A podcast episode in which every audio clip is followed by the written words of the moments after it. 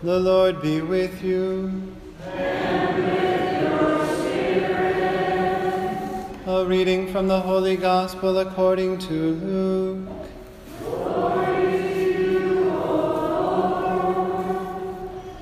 Tax collectors and sinners were all drawing near to listen to Jesus. But the Pharisees and scribes began to complain, saying, This man welcomes sinners and eats with them. So to them Jesus addressed this parable. A man had two sons, and the younger son said to his father, Father, give me the share of your estate that should come to me. So the father divided the property between them. After a few days, the younger son collected all his belongings and set off to a distant country, where he squandered his inheritance on a life of dissipation.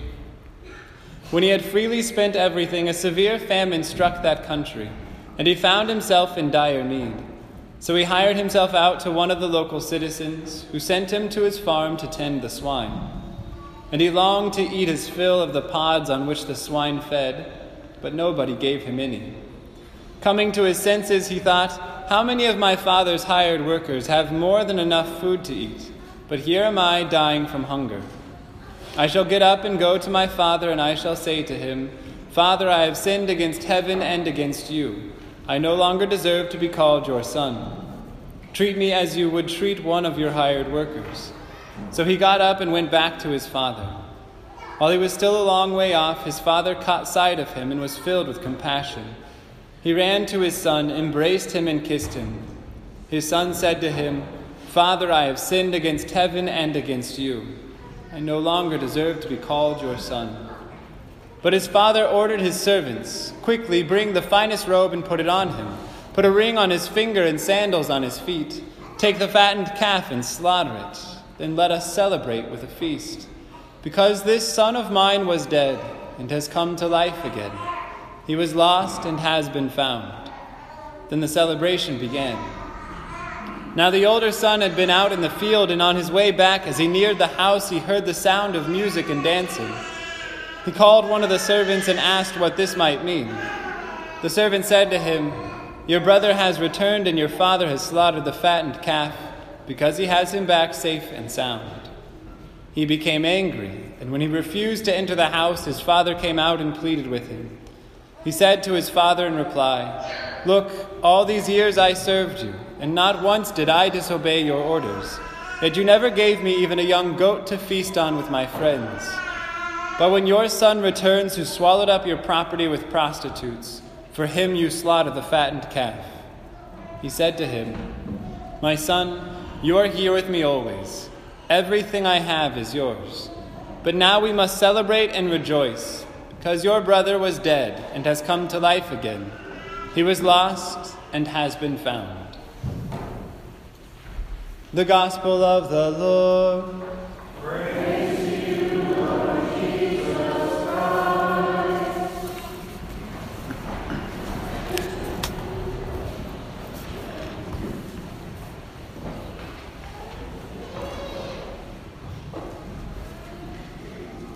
Rejoice, Jerusalem, and all who love her.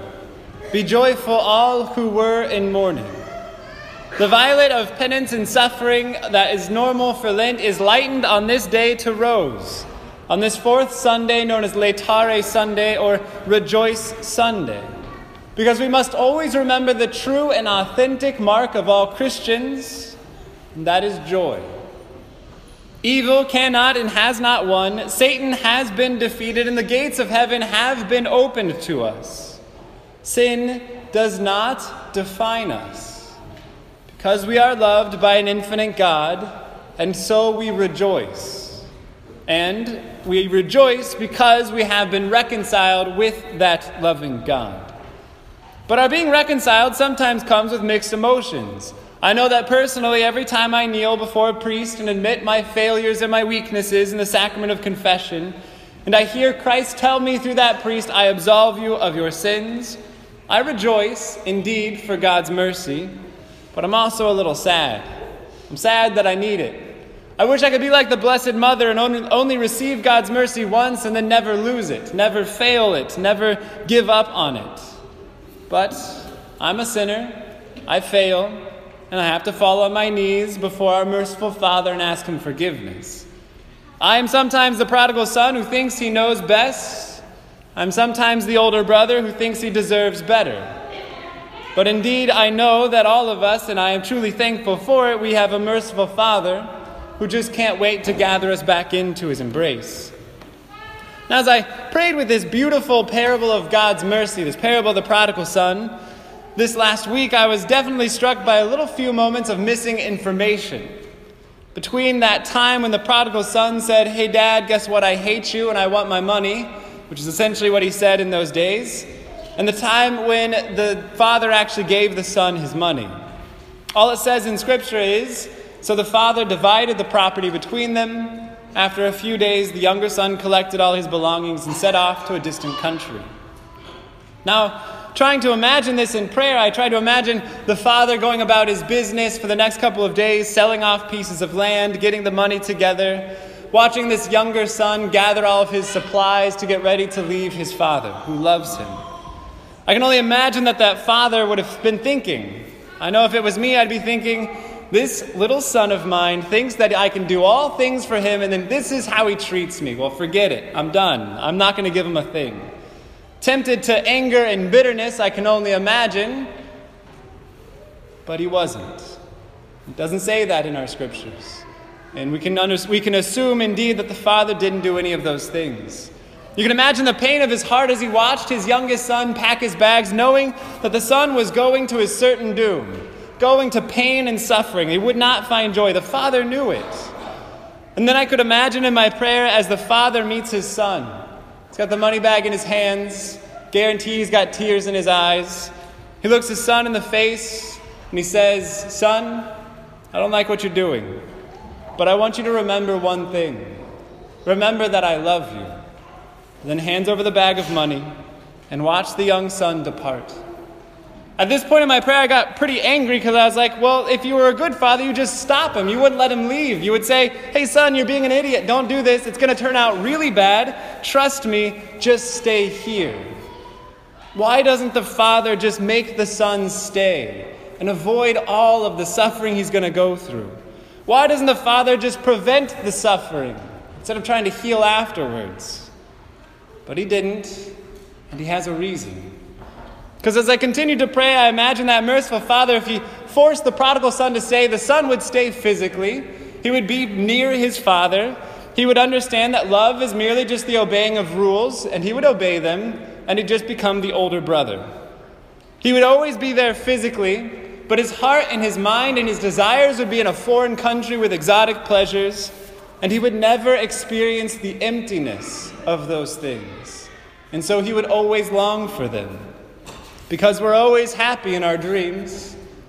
And so sometimes the father has to let his children go so they can find out the emptiness of what they want and he can welcome them back home. You see, my brothers and sisters, sometimes we parents have to let our children fail, even though we know they're going to fail, so they can find out the pain and emptiness of what they wanted. Because otherwise, they won't learn that lesson. And so sometimes we have a Father in heaven who lets us go, only because he knows he'll welcome us back. We have many families with many prodigals in our day and age. Many people have left the faith, who have left their families. And sometimes, my brothers and sisters, we must let them go. But with a firm faith, someone loves them far more than we do, and that he's always calling them back home looking for that moment when they may but turn their glance to him and he will run to them. We must always tell them, I might not agree with what you do, but I love you. This reflection was very fitting for me, especially this last week, which, if you receive the Register, which is the diocesan newspaper, or have paid attention to the news on Friday, our diocese released the names of the 14 priests who served in our diocese who have substantiated allegations of child sexual abuse. Twelve of those 14 priests are dead, two have been laicized, and none of them are in active ministry. But I do know that four of them served our family here in St. Francis Xavier. Some of you may have been baptized by them. Some of you, maybe they baptized your children. Maybe they witnessed your vows of marriage, buried loved ones. Maybe they spent time with you and your family. I know that me personally, I spent a week in Rome with one of the priests on that list He found housing for us, he showed us around Rome. I had no idea until about a week ago that he was on that list of the, those who have, been, who have substantiated allegations. At first, I was shocked, and then I was hurt, but then I understood, tried to put it in God's mercy. But so I stand before you this day, my brothers and sisters, as a priest of God, and I tell you, I'm sorry.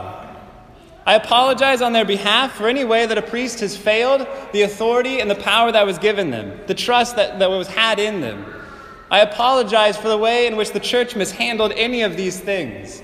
And I assure you that indeed our diocese, our bishop, and I will do all that we can to make sure that everything is done properly from this day forward for sure.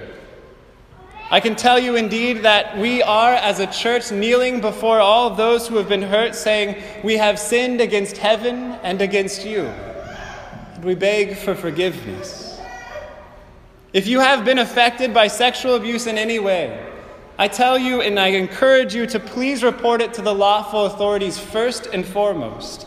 And if it involved clergy in any way, then also uh, send it to the diocesan uh, Safety and Environment Committee, which information can be found in our bulletin and on our website.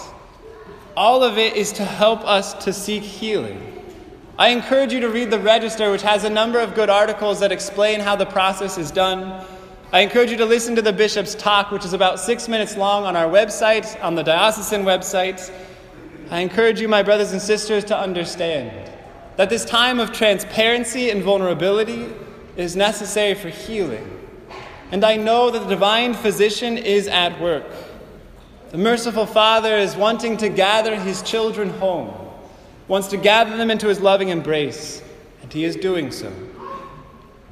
But I can tell you that in the midst of all this pain and suffering, the darkness that seems to come, the scandals that are inside and outside of the church, all the suffering we see in the world, you just have to turn on the news and you see it all. In the midst of all of that, I know that there are plenty of reasons to rejoice. Because, my brothers and sisters, sin will not win out in the day. I can tell you without any doubt whatsoever that confession lines have been steady and the confessions have been beautiful. Now, I can't tell you anything about those confessions, I wish I could. But I can tell you that in general, people are coming back to the faith after decades of being away. I can tell you that this last Ash Wednesday was better attended than the year previous and than any year I've seen. And even some of the older priests in our diocese commented the same. People are coming back to Christ in a time when it seems they shouldn't. I can tell you that sins are being brought to the light so that they can be dispelled by the light of Christ, and people can find true freedom. None of this takes away the pain and suffering. But now that we have it out in the air, we can hopefully heal. We can say these things openly. And so, indeed, my brothers and sisters, I rejoice, and my, my, I rejoice, and my joy is not founded upon fallible human beings. I do not rejoice in a human institution because it'll fail me. I rejoice in the solid rock of our Lord Jesus Christ, and the, un, the merciful Father who will love me always, and in the anointing of the Holy Spirit that never fails us. I rejoice because we have a God who will humble himself become a piece of bread and a bit of wine so he can humbly meet us where we're at. I rejoice because our God took on flesh and died for us. I rejoice, my brothers and sisters, because we have a loving Father who just can't wait for us to run home. So, if any of us have wandered from home, if any of us have been a prodigal son or the unforgiving older brother, if any of us have wandered away from the merciful love of the Father, I encourage you to come home. Run to your Father in heaven, and He'll run to you, and He'll embrace you, and He'll clothe you with His glory. He'll put a ring on your finger and welcome you back into His warm embrace. My brothers and sisters, He'll sometimes let us go only because He knows He'll welcome us home. Let us, my brothers and sisters, come home because we indeed are beloved sons and daughters of a loving Father in heaven.